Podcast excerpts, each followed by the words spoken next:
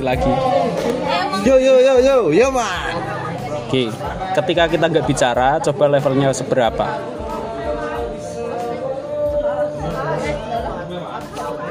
Wis termasuk berisik. Iya, salah apa pula. Selamat datang kembali di Yo Podcast. Yo man. Ya, sekarang saya sudah kembali lagi bersama Juli eh Ucok.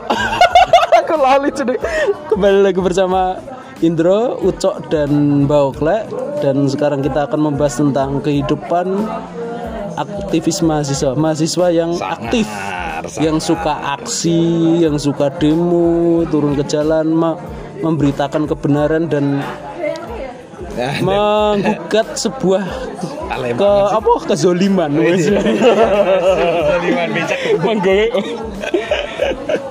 nah Gue suka gaya lundro. Ketika ketika saudara Ucok menjadi mahasiswa sebenarnya motivasi apa sih? Berani karena Batak nggak usah Batak. ya kita sudahi podcast saja.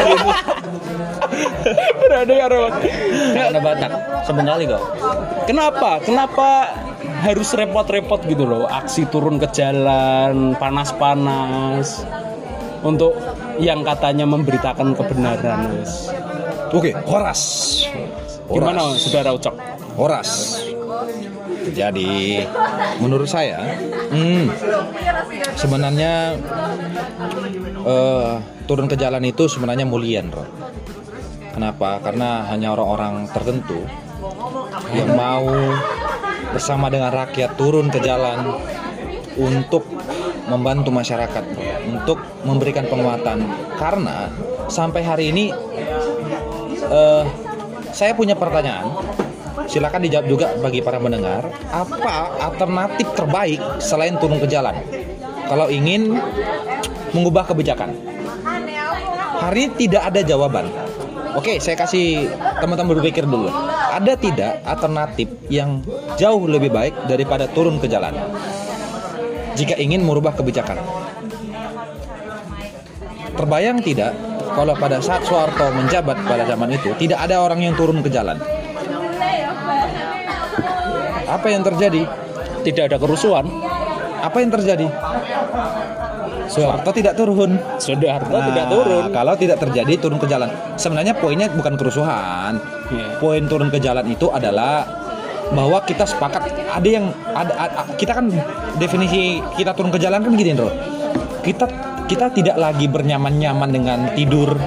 Kita tidak lagi bernyaman-nyaman dengan ngopi, ngodot. Kita tidak lagi bernyaman-nyaman untuk kawin di kasur.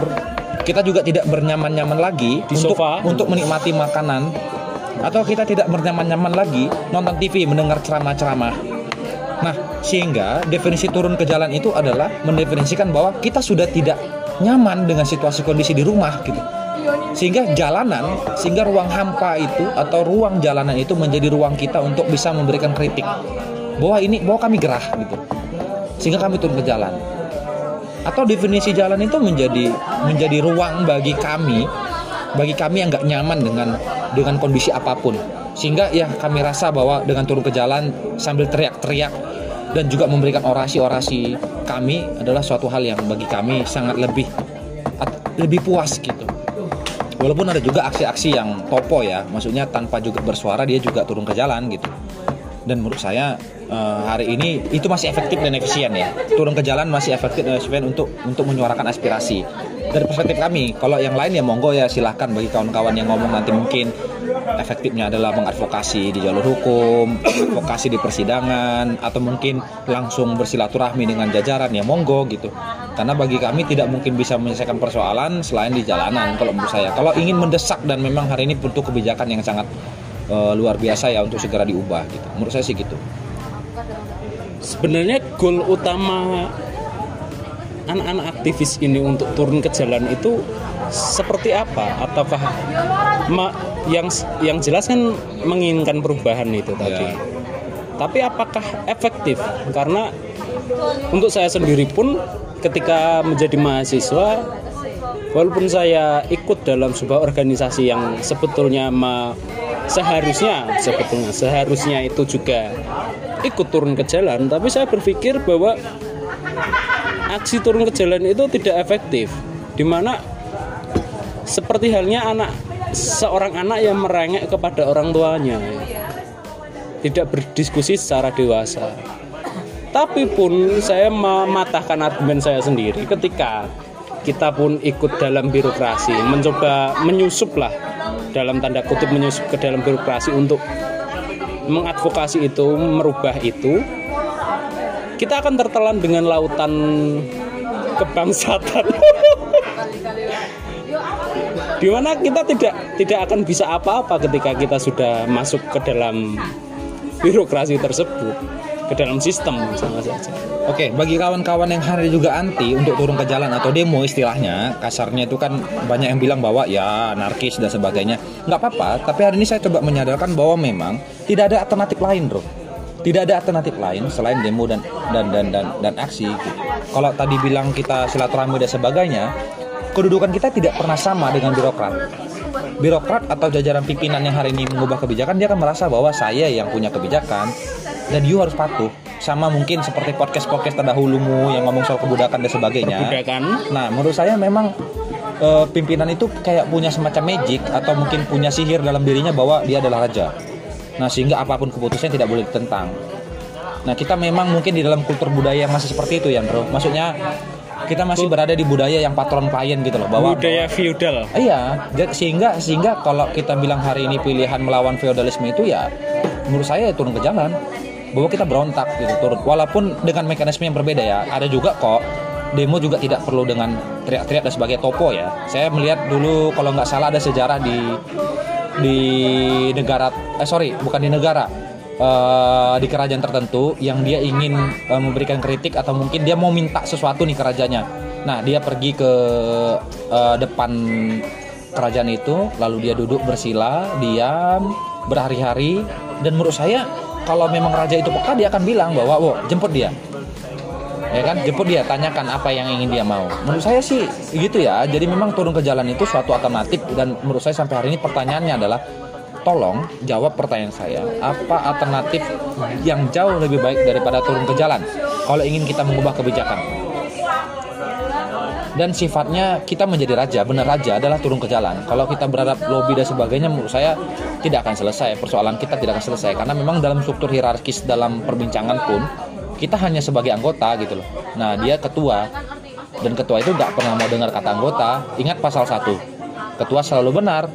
Ingat pasal 2 jika anggota benar ingat pasal 1 jadi memang tidak ada tidak ada bargaining, tidak ada posisi tawar kalau kita berada di ruang silaturahmi. Walaupun saya tidak menutup kemungkinan bagi kawan-kawan yang mau silaturahmi ya monggo ya, silahkan. Tapi menurut saya hari ini alternatif pilihan selain turun ke jalan itu tidak ada ya, Andro. Tidak ada yang efektif selain turun ke jalan. Sampai saat ini menurut saya. Bahkan hari ini Myanmar juga digoncang dan sebagainya, kudeta militer dan sebagainya. Bahkan AHY sendiri terakhir di kudeta, dia juga turun ke jalan. Dia pergi ke Menkumham, dia pergi ke eh, Dirjen, eh, sorry, dia pergi ke Menkumham, dia pergi ke KPU. Bahkan dia bilang juga sendiri bahwa saya harus turun gunung, SBY itu bilang turun gunung. Nah, ini mendefinisikan bahwa memang ruang-ruang turun ke jalan itu dipakai untuk siapa pun yang hari ini mungkin tidak memiliki ruang dalam perspektif jabatan dan lingkaran atas ya. Karena memang atas itu tidak mengenal bawah, bro. Dia dia dia dia dia tidak mengenal bahwa dia berasal dari bawah gitu loh. menara gading lah Eh, Iya, dia tidak mengenal istilahnya dia berasal dari bawah awalnya. Karena mungkin tadi sudah ada magic ya, kayak sudah ada sihir di dalam atasan itu bahwa dia adalah raja gitu. Terus apa yang diucapkan adalah kebenaran, padahal tidak. Menurut saya sih gitu. kalau menurutmu gimana mbak Oke, bentar. mengutip dari penggalan kata yang sangat tidak asing lagi.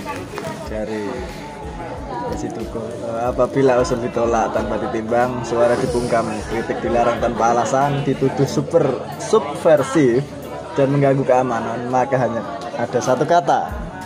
Apa? Apa apa lawan. Lawan. Nah. Eh, mungkin dari dari penggalan kata tersebut. Eh, benar kata bang Ucop aku geli deh berani karena batak Ah. Apakah ada alternatif lain eh, dari turun ke jalan tersebut? Nah, dari penggalan kata tersebut ya. Oh, mungkin mungkin sejak zaman dulu zaman Rasulullah mungkin udah ada ya maksudnya budaya demonstrasi.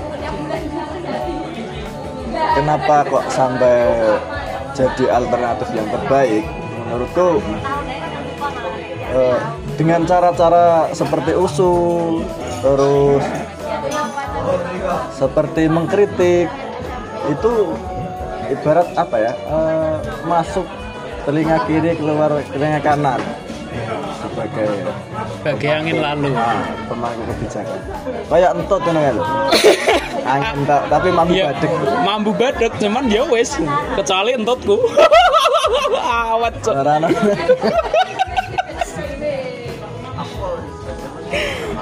Jadi sebenarnya aksi turun ke jalan adalah jalan terakhir. Kalau saya boleh menyimpulkan, di mana ketika quote tadi kita sudah mengkritik, sudah me- mencoba bersilaturahmi untuk mendiskusikan dan memang masih ditolak. Jadi jalan satu-satunya atau jalan terakhir adalah turun ke jalan atau adakah hal yang lain? Ya, saya sepakat dengan pilihan obat terakhir ya. Memang kan ada istilah itu turun ke jalan adalah obat terakhir jika memang Ultimate lah. ah ya ultimum ultimum remedium lah istilahnya. Kalau istilah pidana itu ada ultimum remedium bahwa upaya terakhir dalam pidana itu ya hukuman mati misalnya. Tapi kalau dalam istilah turun ke jalan itu menjadi obat terakhir karena memang menurut saya tidak ada kita buntu ya kita buntu bahwa memang hari ini kok pemerintah nggak mendengar dan sebagainya. Saya ambil contoh misalnya dengan larangan alkohol terakhir yang terakhir ya walaupun saya, saya tidak sepakat dilarang itu karena tua harus menginternasionalisasi menurut saya Wah. mantap Uh, Congyang harus internasional. Kalau misalnya itu produk-produk dalam negeri ya. Tapi hari ini ya menghargai aja. Kita berpura-pura menghargai para ulama yang telah capek ngomongkan ke pemerintah bahwa harus ditolak gitu. Ya silakan lah. Bagi saya juga eh, kalau kita ambil contoh dari hal itu, berarti kan turun ke jalan tidak penting gitu. Nah, jadi eh, bisa juga selesai dengan dengan para klan ulama. Ya kan? Jadi ulama punya klan ngomong ya sudah mungkin hari ini pemerintah menghargai para ulama sebagai pimpinan umat gitu. Ya saya juga nggak tahu kalaupun kemarin ulama itu nggak ngomong soal bahaya alkohol atau mungkin melarang investasi minuman keras apakah umat-umat itu akan turun ke jalan sambil minum tua Malah geger. gimana tahu kan misalnya bisa, Bisa. jadi Oh. bisa jadi Oh, jadi jadi, jadi tidak tidak semua hal yang dilakukan oleh pemerintah yang sebenarnya tidak benar itu tidak harus menggunakan demonstrasi ya. Jadi memang demonstrasi adalah jalan terakhir. Iya, iya betul. Kalau konteksnya mahasiswa sendiri ya, menurut aku bisa jadi. Kayak ini tinggal bagaimana para pemangku-pemangku pimpinan-pimpinannya mahasiswa itu paham aja bahwa posisi mereka sebenarnya setara dengan para pimpinan universitas. Karena kebijakan-kebijakan universitas itu kan harus berpihak kepada mahasiswa. Nah, mahasiswa harus ngomong. Nah, itu yang nggak disadari sebenarnya. Jadi jadi para rekan-rekan dan saudara-saudara saya mahasiswa yang sekarang masih mahasiswa, mohon maaf ya, Bang Ucok sekarang sudah sarjana gitu. Terus Eh, kau sarjana baru berapa jam? berapa jam? Berapa hari? udah Aku setahun loh. Iki berapa tahun? intinya intinya adik-adik kami mahasiswa yang juga mendengarkan podcast kami pada hari ini ya harus paham sadar ya bahwa sebenarnya pimpinan-pimpinan mahasiswa itu setara dengan para pimpinan universitas atau pimpinan fakultas dan kebijakan-kebijakan itu harus teman-teman bisa kritisi dan teman-teman setidaknya harus memiliki kepahaman bahwa keberpihakan kawan-kawan itu kepada mahasiswa gitu. Nah sehingga hari ini kalau pimpinan dan birokrasi tidak sepakat dengan kalian, ya pakailah obat terakhir itu, pakailah alternatif terakhir itu dengan turun ke jalan. Bagi saya itu mulia ya. Selama teman-teman tentunya ya agak cantik dikit ya. Kalau misalnya mau bakar-bakar jangan ketahuan. Kalau mau ngelempar-ngelempar bangunan fisik ya jangan ketahuan. Maksud saya, maksud saya agak cantik lah, jangan sampai kalau merusak. Walaupun saya punya sejarah sendiri, saya nggak pernah merusak fasilitas apa pun ya saat saya demo. Eh? Gue muda. Nah, jadi menurutku sih itu pesanku kepada teman-teman mahasiswa dan memang menurut saya demo demo masih menjadi alternatif pilihan yang efektif dan efisien. Atau jawab aja deh pertanyaan tadi deh. Kembali lagi ke pertanyaan yang saya bilang, ada tidak alternatif lain jika menghadapi kebuntuan advokasi kebijakan atau perubahan kebijakan kawan-kawan tidak harus turun ke jalan silahkan kalau gitu ya santet mungkin jawabannya saya Kita nggak tahu. serahkan pada pendengar ya. Jawab pendengar. Jawab. silakan. Nah, kita komen kita, komen nanti kita ada, ada ada konten komen nggak Ya, enggak ada. Oh, mungkin bisa, Bisa komen, komen. di Iya. Instagramnya Bang Ucok. Cari tahu aja Ucok. Ucok Unes ada. Kawalah, wong sing jenenge Ucok tinggal. Jadi kita kita masuk lagi ke dalam mahasiswa. Nah, di dalam kemahasiswaan itu kan kebanyakan aktivis. Tidak semua memang yang menjadi aktivis adalah orang-orang yang masuk ke dalam badan eksekutif atau badan legislatifnya. Ya, kayak dewa kipas ya. Hmm, Enggak juga sih, enggak juga sih. Ya, apa, apakah ada pernah ada sejarah di mana ketua BEM itu di demo? Bahwa sebenar, se- sebentar. Enggak ketua BEM sih. Sekarang ketua UKM yang baru itu loh. bahwa, bahwa sebenarnya kan Mantan kalau calon, mantan calon. kalau kalau kita lihat Enggak, itu kan apa dia karena itu eh, berkolaborasi sama birokrat juga kan. sebentar sebentar Makanya di demo kan. Ya, intinya kamu menjawab pertanyaan dia gampang. Iya sih. Mantan calon ketua BEM pernah di demo. bentar bentar kalau di mata awam yang namanya ketua BEM adalah dia adalah dedengkot dari sebuah aksi turun ke jalan. Tidak, tidak. Salah perspektif. Nah, itu kan pandangan awam. Seperti itu, bahwa dia memiliki kapasitas seperti itu. Nah, apakah ada sejarahnya ketua BEM itu di demo atau gedung DPM ada gedungnya nggak sih? Kalau kalau kita lihat di pemerintahan kan gedung DPR sering di demo gitu loh. Hmm.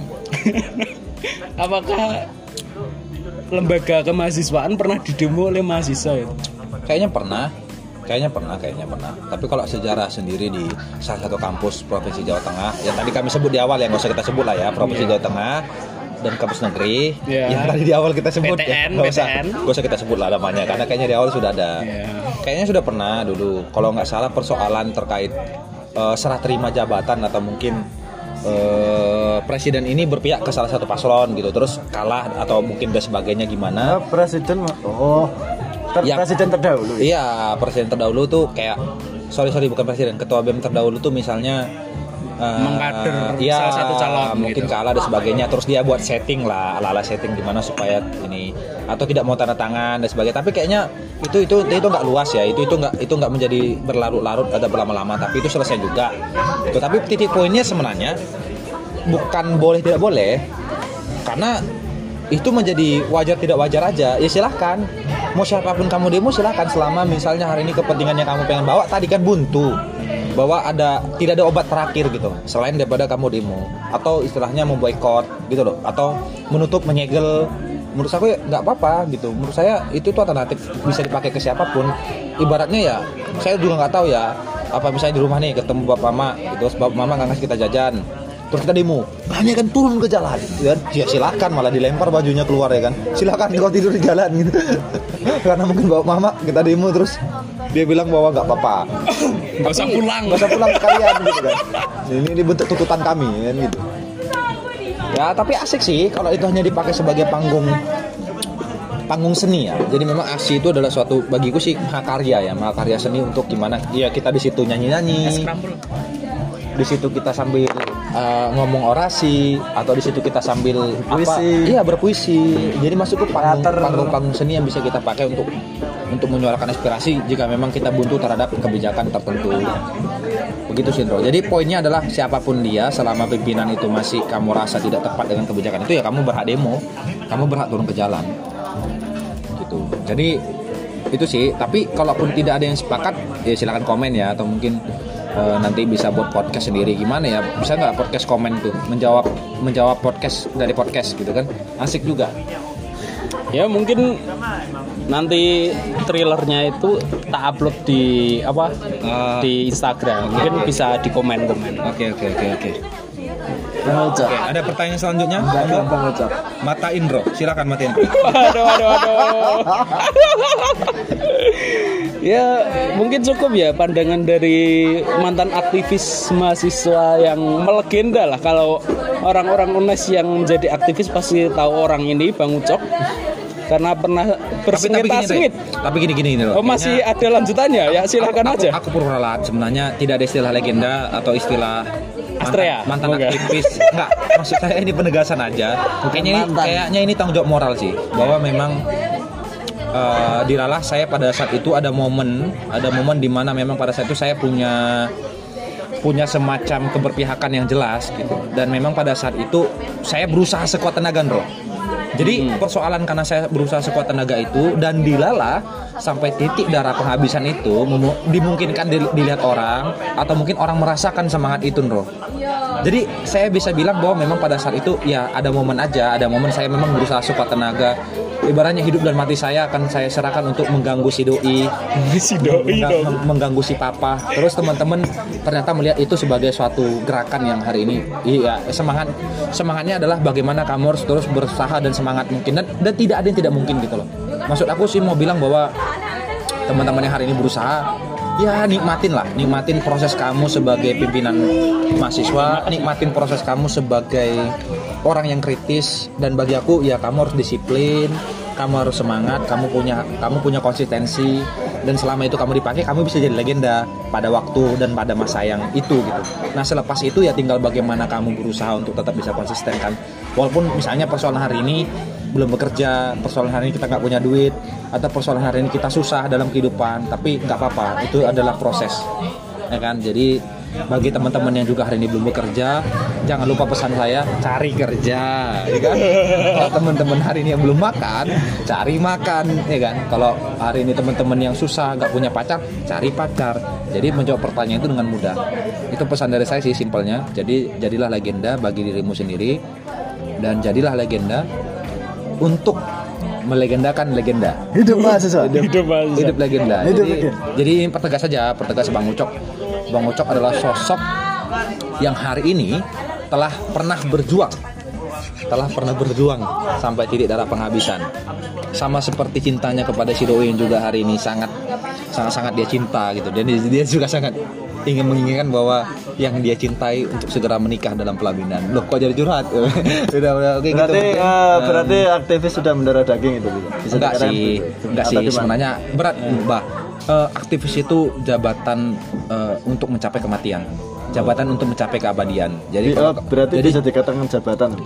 Jabatan kematian Jabatan kematian. oke jadi jadi jadi Cak. aktif jadi siapa pun Ah. yang berani mengklaim dirinya aktivis adalah berani siap mati untuk kebenaran untuk keadilan jadi penyematan aktivis mahasiswa adalah penyematan kemuliaan dan keabadian jadi bagi kalian Bukan yang ingin, mahasiswa.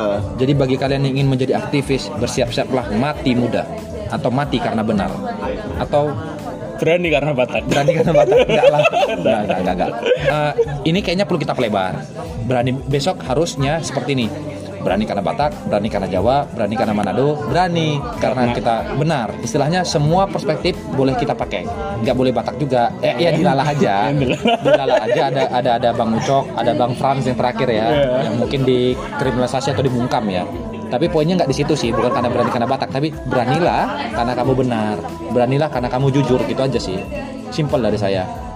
Jangan lupa makan, jangan lupa ngopi. Yang ngudut, yang ngudut, yang nggak ngudut, ya nggak apa-apa. Diudut sama Mungkin pacarnya. mungkin Oke. ada ada eh, kata-kata motivasi buat penyemangat yang eh, apa ya? Dari tadi Menurut- itu mot- motivasional loh. Eh, enggak tapi enggak terarah gitu kan Eh, aku sekarang yang diras mungkin ya tak lihat-lihat itu yang dirasakan mahasiswa khususnya UNES ya Eh, kok sebut nama Ya, Provinsi Jawa Tengah? tadi kan sebut juga kan diawali. Oke, oke. Eh, adik-adik kita itu kayak udah mentalnya kena kan karena mungkin mungkin ya mungkin takut atau merasa apa ya kayak kok gini kok gini kok gini. Mungkin kalau nggak penting itu ya apa ya urusan mereka lah ya maksudnya. Maksudku eh, para aktivis UNES sekarang itu kayak mentalnya down.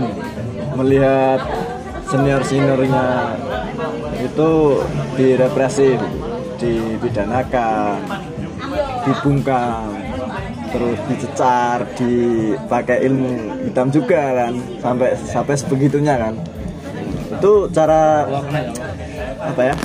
Biar tetap semangat. eh, menumbuhkan hawa-hawa semangat. Bang, Oke, Gimana Bang Ucok? saya mulai dari bahwa proses kelahiran kita itu pun sebenarnya susah dan sulit.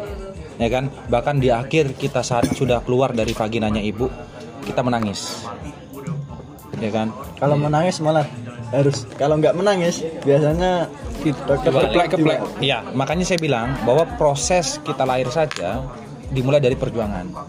Nah, kembali kamu hidup. Saat kita hidup berproses menjadi mahasiswa atau menjadi apa pun lah nanti ke depan, memang ya tantangannya banyak. Nah, maksud saya karena kita punya banyak tantangan, sesekali bisalah, sesekali bisalah mungkin menangis, sesekali bisalah senduh, sedih, seduh, sesekali juga bisa mungkin mendengarkan motivator-motivator. Tapi menurut saya balik lagi, kita harus bangun, kita harus hadapi tantangan itu dengan segala cara. Ya menurut saya banyak juga lah, eh, banyak-banyak juga eh, diskusi dengan teman-teman juga gitu. Karena kan kadang yang sudah kuat belum tentu belum tentu juga kadang bisa sendirian kan. Dia harus juga bersama-sama dengan orang lain. Jadi menurut saya sih selama ini jika memang teman-teman juga merasa takut dan sebagainya bagi saya wajar ya itu manusiawi makanya saya bilang kalau teman-teman hari ini ingin berlawan dan sebagainya ya ingat aja pada saat saya lahir aja saya sendirian gitu. Atau saat saya mati pun nanti akan sendirian gitu. Jadi bagi saya kehidupan ini ya tinggal dimaknai. Dimaknai kita mau jadi apa kita mau apa. Tapi poinnya adalah kita harus serius sampai titik darah penghabisan. Apa yang ingin kamu suarakan atau apa yang ingin apa yang ingin kamu lakukan harus sesuai harus semangat gitu. Harus sesuai dengan harus Jangan setengah-setengah lah. Ya. iya iya jangan setengah-setengah. Eh, agak abstrak sih tapi ya kenali dirimu. Menurut saya sih hal-hal yang perlu di mereka lakukan adalah jangan lupa topo diri juga. Maksudnya jangan lupa juga bahwa hari ini kamu berasal dari zat yang maha yang tidak tahu itu. Nah kamu juga harus mengenali dirimu gitu. Nah persoalan mengenali diri itu menurut saya proses yang agak lama bro. Jadi teman-teman yang hari ini harus harus mengenal dirinya. Misalnya Julio. Eh sorry. Nyebut sendiri itu tadi. maaf maaf maaf itu saya contoh senior saya kan ada dulu Julio namanya sorry maksud saya ada senior Yang legend itu. Ah, jangan-jangan misalnya hari ini apa yang disuarakan oleh senior kita itu adalah jangan-jangan sebelum dia meng- dia juga ingin menyuarakan orang lain dia sudah mengenal dirinya gitu. Nah termasuk ke kalian-kalian sekarang si A, si B, si C atau si D siapa pun nama kalian yang hari ini mendengarkan, menurut saya kenal diri kalian. Menurut saya proses pengenalan diri itu yang nggak sampai, nggak pernah sampai gitu ya. Nah kalau sudah selesai dengan diri kalian, menurut saya nanti nanti akan dapat sendiri harapan. Nanti seperti akan mendengarkan bisikan-bisikan. Kalian juga akan kalian juga akan mendengar eh, apa mendengarkan mendengarkan sesuatu saran-saran atau pikiran kalian akan terbuka gitu. Jadi menurut saya kenali diri kalian. Nah, proses pengenalan diri kalian itu harus dengan cara yang benar, ikhtiar diri, semangat diri atau tirakat lah ya, tirakat diri lah. Nah, persoalan tirakat diri dan sebagainya itu perlu benar-benar pemahaman yang lebih dalam, jauh dari apa yang tidak nampak. Ya, jadi jangan hanya melihat dari yang terlihat, tapi melihat dari tidak yang terlihat. Nah, persoalan yang tidak melihat itu perlu dipahami dengan yang betul. Kalau menurutku. Jadi belajarlah dari hal yang tidak terlihat. Bebas mau memaknai itu seperti apa. Nanti akan cerah sendiri. Jadi menurut saya menjawab pertanyaan kawan-kawan yang masih bingung karena kalian belum mengenali diri kalian. Kena- Kenali diri kalian, lalu perhatikan apa yang terjadi. Mario Teguh. Itu. Golden Race. Cukup dari Bang Ucok, Oke, cukup. dari Mbah. Ya, terima kasih sudah mendengarkan motivasi-motivasi bagi adik-adik ma- yang masih mahasiswa dan menjadi aktivis. Tetap semangat dan tunggu episode-episode selanjutnya dari Yo Podcast. Terima kasih telah mendengarkan. Dadah. Ya, podcast. Ya Podcast.